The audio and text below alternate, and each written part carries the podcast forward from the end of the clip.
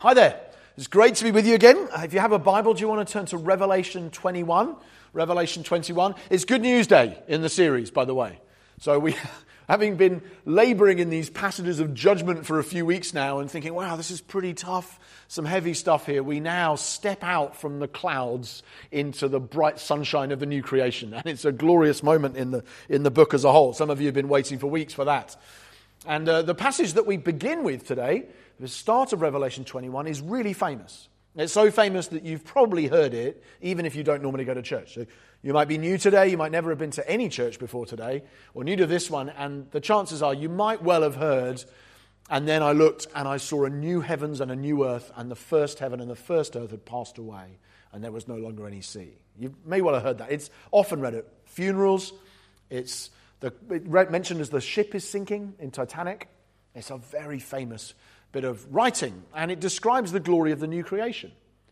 But the weird thing is, if you are a Christian, you're familiar with the Bible, you may assume that the Bible finishes with a long description of the new creation. And actually, there's only eight verses of it in this passage, and having described the new creation for eight verses, the writer then goes on to describe the church for the next 20. It's a glorious description of the beauty and riches and wonder of the church, not just of the new creation in which the church will live for eternity with Jesus. And so the new world is glorious, but in the book, it actually serves as the backdrop for the wedding between the Lamb and the bride. And many of us probably don't really think that way about the end of the Bible. A few weeks ago, I went to my cousin's wedding, and it was a glorious backdrop. I mean, the scenery was stunning. It was in the Cotswolds, an evening in late May, beautiful landscape, two, lo- two mile long driveway, right? The menu was great, the cocktails, the band. It was, you know, A list kind of wedding. And I, as I went there, I, you sort of overwhelmed by the beauty of the setting, and you're going, can you believe this stuff? Look at all this. But that wasn't my cousin's main focus. And in fact, if I had run into my cousin Jake and said, Have you seen all this stuff? Where did you get this place? And gone on a lot about the backdrop, I think he, after a while, would have said to me, No, no, no, come. Let me show you the bride. The purpose of a wedding, the purpose of the backdrop of the wedding, actually, is to glorify and present in as much splendor the bride. It's not to detract from it or to act as a rival to her beauty. It's actually as a way of promoting the beauty of the bride. And the setting is not the main point. And so when you read Revelation 21 and you think about this glorious new world, and we will, we've got to read that mindful of the fact that it is there as the backdrop to the unveiling of the church, the love of Jesus' life, who he then spends the rest of the chapter describing. She's beautiful. One of the most common movie storylines is the storyline of the ugly duckling. And you've surely seen a movie with this story in it. The ugly duckling, you know, that you think, oh, what's that? And then it turns out to be a beautiful swan at the end of the story. And that happens in a lot of movies. I just started thinking about some of the ones you might know of, like Cinderella, The Frog Prince, My Fair Lady, Shrek, Clueless, She's All That, My Big Fat Greek Wedding, Grease, Sabrina, The Devil Wears Prada, Miss Congeniality, Mean Girls. Are you troubled yet by how many of these movies I've seen? I actually watched Mean Girls on my own in a cinema in Bishop Stortford when I was in my early 20s because I missed a flight from Stansted and there was nothing else to do in Bishop Stortford, or at least at the time. But anyway, you've seen some of those movies and they all have the same premise. And they're fun because they are movies about Usually it's a woman, but there's a sort of either coarse or awkward or slightly dumpy hero who turns out to be this gorgeous woman at the end of the movie, and you know at the start of the movie that's what she will be, and that then affects the way that you view her in the here and now when she's still not very attractive.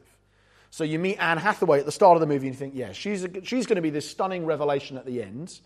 But for now, people are reacting to her just for what she is now. And we get to look at the movie going, I, don't, I know not just what she is, but what she will be. And that creates the drama of the entire movie. And the ultimate example of an ugly duckling story is the story of the church, the bride of Jesus Christ. The destiny of the church is to be unveiled as the bride of Jesus Christ, radiant, glorious, and we're going to see that in a moment.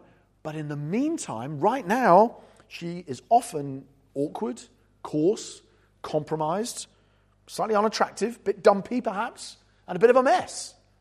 Does that describe anyone around you right now? Right? That's the reality, isn't it? That we, we know how the story ends. We know the ugly duckling will become a beautiful swan, but that future beauty enables us to relate to her now in the present with a sense of hope and dignity about who she will be.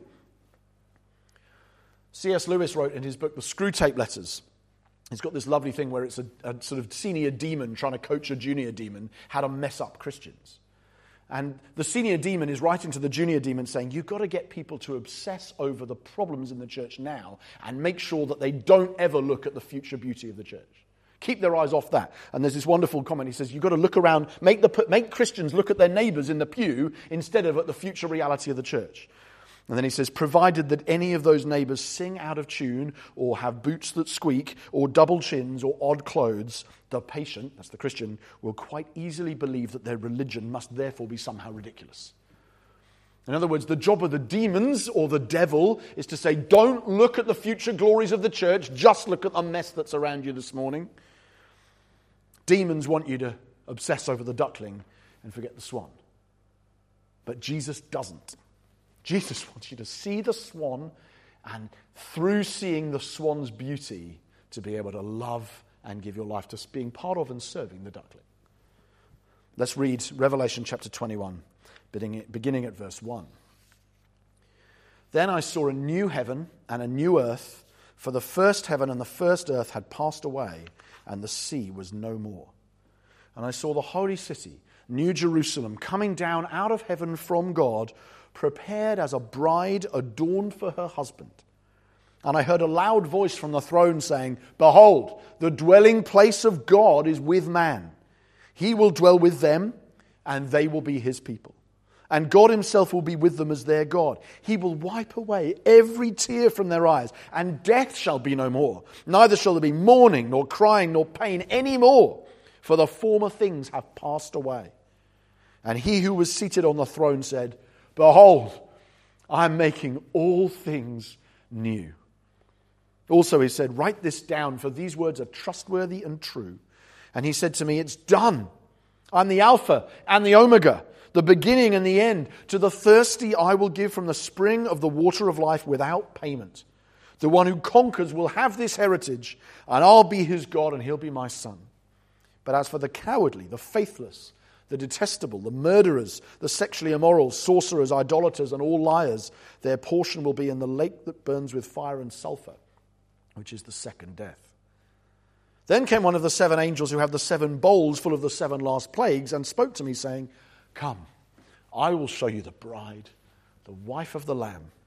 And he carried me away in the Spirit to a great high mountain and showed me the holy city Jerusalem coming down out of heaven from God having the glory of God, its radiance like a most rare jewel, like a jasper, clear as crystal. It had a great high wall with 12 gates, and at the gates 12 angels, and on the gates the names of the 12 tribes of the sons of Israel were inscribed. On the east, three gates, on the north, three gates, on the south, three gates, and on the west, three gates. And the wall of the city had 12 foundations, and on them were the 12 names of the 12 apostles of the Lamb. And the one who spoke with me had a measuring rod of gold to measure the city and its gates and walls. The city lies four square, its length the same as its width. And he measured the city with his rod, 12,000 stadia.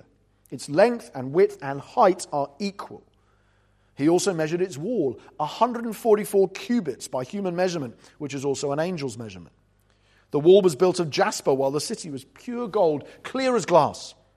The foundations of the wall of the city were adorned with every kind of jewel. The first was jasper, the second, sapphire, the third, agate, the fourth, emerald, the fifth, onyx, the sixth, carnelian, the seventh, chrysolite, the eighth, beryl, the ninth, topaz, the tenth, chrysoprase, the eleventh, jacinth, the twelfth, amethyst.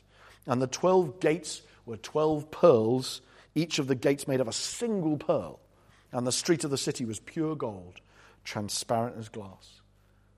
And I saw no temple in the city, for its temple is the Lord God Almighty and the Lamb.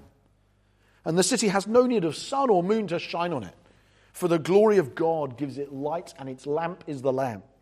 By its light will the nations walk, and the kings of the earth will bring their glory into it, and its gates will never be shut by day, and there will be no night there. They will bring into it the glory and the honor of the nations. But nothing unclean will ever enter it nor anyone who does what's detestable or false, but only those who are written in the Lamb's book of life. This is the word of God. The chapter begins with the last word on the new creation, and it ends with the last word on the church.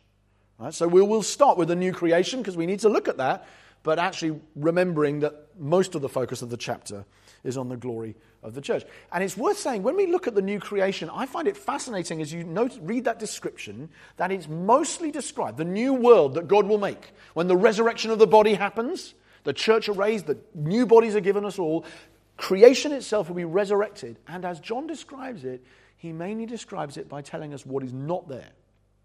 That's, how he, that's his way of trying to communicate the splendor of the new creation. He says, There is no sea.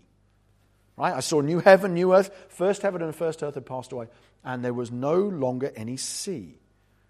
So the sea, in Jewish thought, actually, up to this point, represents chaos and darkness and death. It's a land of monsters and people disappearing and shipwrecks and danger. And all of that, chaos, primordial rebellion against God, danger, that's all been abolished. It doesn't mean, by the way, that there is going to be no body of water in the new creation, as if everything is just land, or just even worse, a desert. That's not true at all, because, of course, as soon as we start reading Revelation, we realize there's a river flowing from the crystal sea, throwing, flowing from the throne out to water the world. So, this is a world that's full of water as well. And that might be a great encouragement to those of us who are looking forward to surfing and snorkeling in the new creation. Something oh, unthinkably glorious. That doesn't mean the sea in the sense of body of water is gone, but it means the sea in the sense of rebellious, dangerous, chaotic forces rebelling against God have been subdued and silenced. There's no sea. There's also no sadness. Verse 4 He will wipe away every tear from their eyes. There won't be any mourning, crying, or pain anymore, for the former things have passed away. There's something incredibly intimate, if you've ever done it, about comforting a child by wiping away their tears. I have a three year old boy. Um, I have three kids, but the, the youngest at the moment cries more than the others. And sometimes you just get to hold him and say, Sam, it's going to be okay. And you just wipe away tears. There is something very beautiful about doing that. And God, as our Father, will do that for us on that day. But he will then do what earthly parents cannot do, what I cannot do for my son. He will not only wipe away the tears that have come, but he will ensure that they will never come again. He will say to you, There is nothing that you will ever need to cry about ever again, except perhaps joy. There is nothing left to make you sad. I have defeated it at the cross. There'll be no sadness. There will also be no sin. And this to me is a baffling thought. Like, what is the world like if you remove sin from it? When there's no, as we've just read, no cowardice, murder, adultery, deceit, sorcery, idolatry, or any sin Right? John is listing those things as a way of saying this is a comfort. The world that is currently plagued by those things won't have any anymore.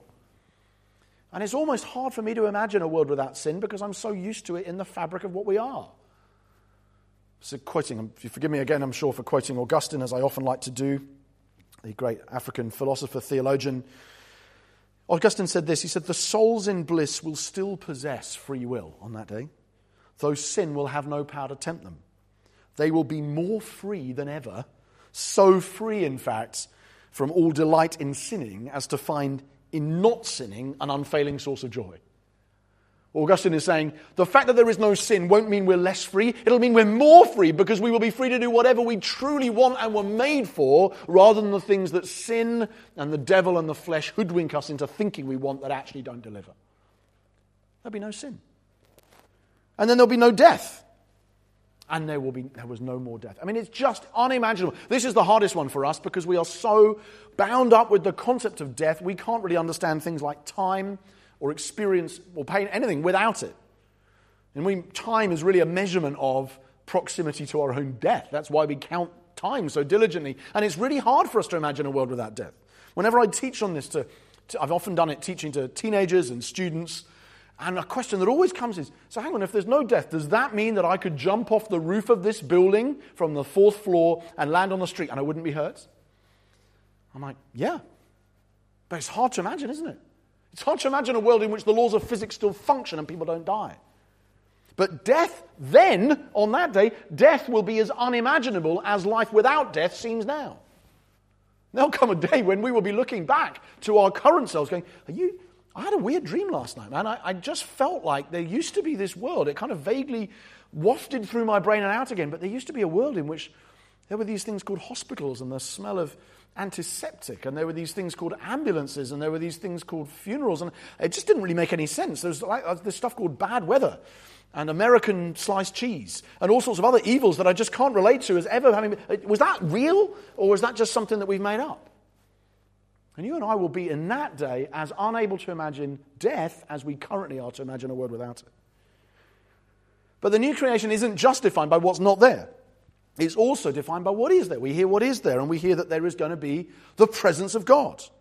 Verse 3 Behold, the dwelling place of God is with man. We will be in his presence forever. And that matters more than an eternity of surfing and snorkeling. Jesus will be there. God will be there, unmediated by any distance or clouds or any, any physical distance. He will be there in person in the city. We will be in his presence forever. There will be presence. There will be renewal as well. Behold, I am making all things new. Verse 5. Right? It's not just that you will be new or that I will be new, all things will be new. London will be made new. Right? Imagine the redemption of London. Imagine what it looks like for London to be made new and cleansed from sin. So there is not a trace, right? Anywhere you walk in this city, there is not a trace of evil, sin, death, anything. All of the good bits have been purified and renewed, and all of the bad bits have been destroyed. What is it like to live in a city like that? All things are made new. The planets were made new. Right? The universe will be made new. We only get to see one sunrise. God gets to see billions because every planet has a sunrise. Now imagine being able to see them. Imagine a universe that has burst into life. Will there be life on all of the planets rather than just one? Who knows? Will we, like the risen Lord Jesus, be able to teleport from place to place without having to walk there or drive there? Who knows? I certainly hope so. There will be renewal.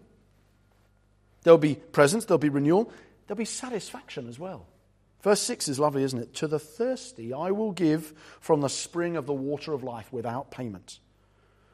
All right, it's this wonderful idea that every longing we have will be satisfied on that day. That we will come with our thirst and find it fully satisfied by the Lord Jesus Christ. And That's that lovely line in the last, at the end of the last battle by C.S. Lewis, where they conclude and they see the new creation and they say, Oh, the reason why we used to love the old Narnia so much is because it sometimes looked a little bit like this. That's the feeling of satisfaction, of relief, of the thirst being quenched that we will all face. And of course, inheritance, because he says in verse 7 the one who conquers will have this heritage, and I will be his God, and he will be my son and daughter. So there is a glorious portrait of the new creation here that we would do well to spend time reflecting on, praying through, meditating on. And that's a pretty remarkable vision of the future. But as we've said, John's primary focus isn't even that. That for John isn't even the biggest show in town. He then says, Come, let me show you the bride, the wife of the Lamb, in verse 9. It says in verses 10 and 11, Then he carried me away in the Spirit to a great high mountain and showed me the holy city, Jerusalem, coming down out of heaven from God, having the glory of God, its radiance like a most rare jewel, like a jasper, clear as crystal. Now, what are we supposed to read about our understanding of the church from this description? Because it's stunning. Well, we're supposed to see that the church, as we've said, the beautiful swan. The church is going to be beautiful. It's so beautiful that John's pictures become confused and tumble into one another. Right? So in verse 18, he says, The city was pure gold, clear as glass. At which point, anyone who's ever looked through a window and seen gold on their ring goes, That's not a thing. You can't have pure gold clear as glass. Glass is like the opposite of gold. Glass is transparent. Gold is the densest, heaviest, most substantial thing that we know about. How on earth can you have something that's pure gold that's glass like? And John's saying, Yeah, I know. I, I don't know how to describe it either. If you were there, you wouldn't have done a better job because the glory of the church is indescribable in its beauty. There is something about the church that is going to be transparently glorious, as well as being deeply rich and heavy and glorious in that sense. It's unimaginable. The city is going to be beautiful. The church will be beautiful. The church will be multicolored as well. I love that. I, lo- I feel like we get tastes of that in this church. I feel like we get fragments of it on Diversity Sunday, or even just when we worship together. I just see little fragments, little tastes of the multicolored people of God that we will one day be. But we hear in this text, don't we? The city walls have 12 foundations studded with precious stones that shine in a bewildering variety of colors. So you have blue sapphire, green emerald, red jasper, orange carnelian, purple amethyst, and then you have pure light shining through the middle of all of it, refracting into billions of subcolors right across the spectrum. We hear that the 12 gates were 12 pearls, and each of the gates was made of a single pearl. And that, you know, in other words, the pearly gates are not made of little individual pearls, they're made of one enormous pearl each. I have a confession to make here, is that, which is that I grew up in mid Sussex on the London to Brighton railway line. And when I, I didn't, I was in my 20s before I realized that Pearly Gates was spelled P E A R L Y, as in of Pearl, rather than P U R L E Y, as in suburb of Croydon. I honestly didn't know. It never even occurred to me because I was just going, Pearly Gates, obviously something theological. And I was way older than you ought to be before I realized that I had totally misunderstood what that meant. Just saying. But the city is multicolored and studded with jewels of all kinds. The city is also perfect. Right? The city lies four square, its length the same as its width, and he measured the city with his rod 12,000 stadia. Its length, width, and height are all equal. Right? So this is a perfect cube, just like the Holy of Holies in Israel's temple was a perfect cube. It's like this is the perfect temple dwelling place of God. But in case you're wondering how far 12,000 stadia is, this perfect cube, the city, the church, would cover half of the continental United States and reach 260 times the height of Mount Everest. The church is complete. The church is perfect. The church is perfectly proportioned and perfectly full to the glory of God. It's complete as well, not just in space, but also in time. So the gates, we've heard, are named for the tribes of Israel, and the foundations are named for the apostles. So you have the old there as well as the new. You have the old which is the 12 tribes of Israel, and you have the new, which is the 12 apostles of the Lamb, and the new is the foundation for the old. Which means that just as you know, you and I are here on the legacy and strength of the faith of people like Moses and Elijah and Hannah and David. And that day we will worship together with them the same Savior. And actually, the new will serve as the foundation for their faith, just as their heritage has proved the foundation for ours. The church is complete. The church will be holy. I saw no temple in the city, John says, because its temple is the Lord God Almighty and the Lamb. Well, that doesn't sound like much to us, uh, to us. We may not have very many temples around here, but in the ancient world, you couldn't really be a city unless you had a temple. That's what a temple made. That's what a city was. It was a place with a temple to the God. Temples were holy space. In the new creation, you don't need holy space because all of the space is holy. The entire cosmos has become sacred space. It's become the most holy place. God lives among her everywhere. So you don't need a temple, because a temple would imply there was somewhere where God was not, and there isn't. The city is radiant. Verse 23. And the city has no need of sun or moon to shine on it, for the glory of God gives it light, and its lamp is the Lamb. So the city is glowing with light at all times, shining out light that the nations can walk by. And finally, the church, the city, is incorruptible. Verse 25 its gates will never be shut by day, but then we read, they'll bring into it the glory and the honor of the nations, but nothing unclean will ever enter it. And to me, maybe because I'm a pastor, I, that was one of the ones that struck me the most deeply to think that the church's doors will always be open and yet nothing unclean will ever come in. The reason it struck me, I think, is because I'm very aware, and many of us are, that working in the church as she is now, while we still have the, the ugly duckling rather than the glorious one. The church in the present time is always, some degree, caught up with a tension between inclusiveness and purity. Right? So you get churches that are very, very pure, nothing unholy ever comes in, but they're not inclusive. And then you get churches that are very, very, everybody's welcome, but in the end, it becomes very difficult to maintain purity in a context where everyone can do anything. And you manage that tension. And you manage that tension actually in, your, in our own lives.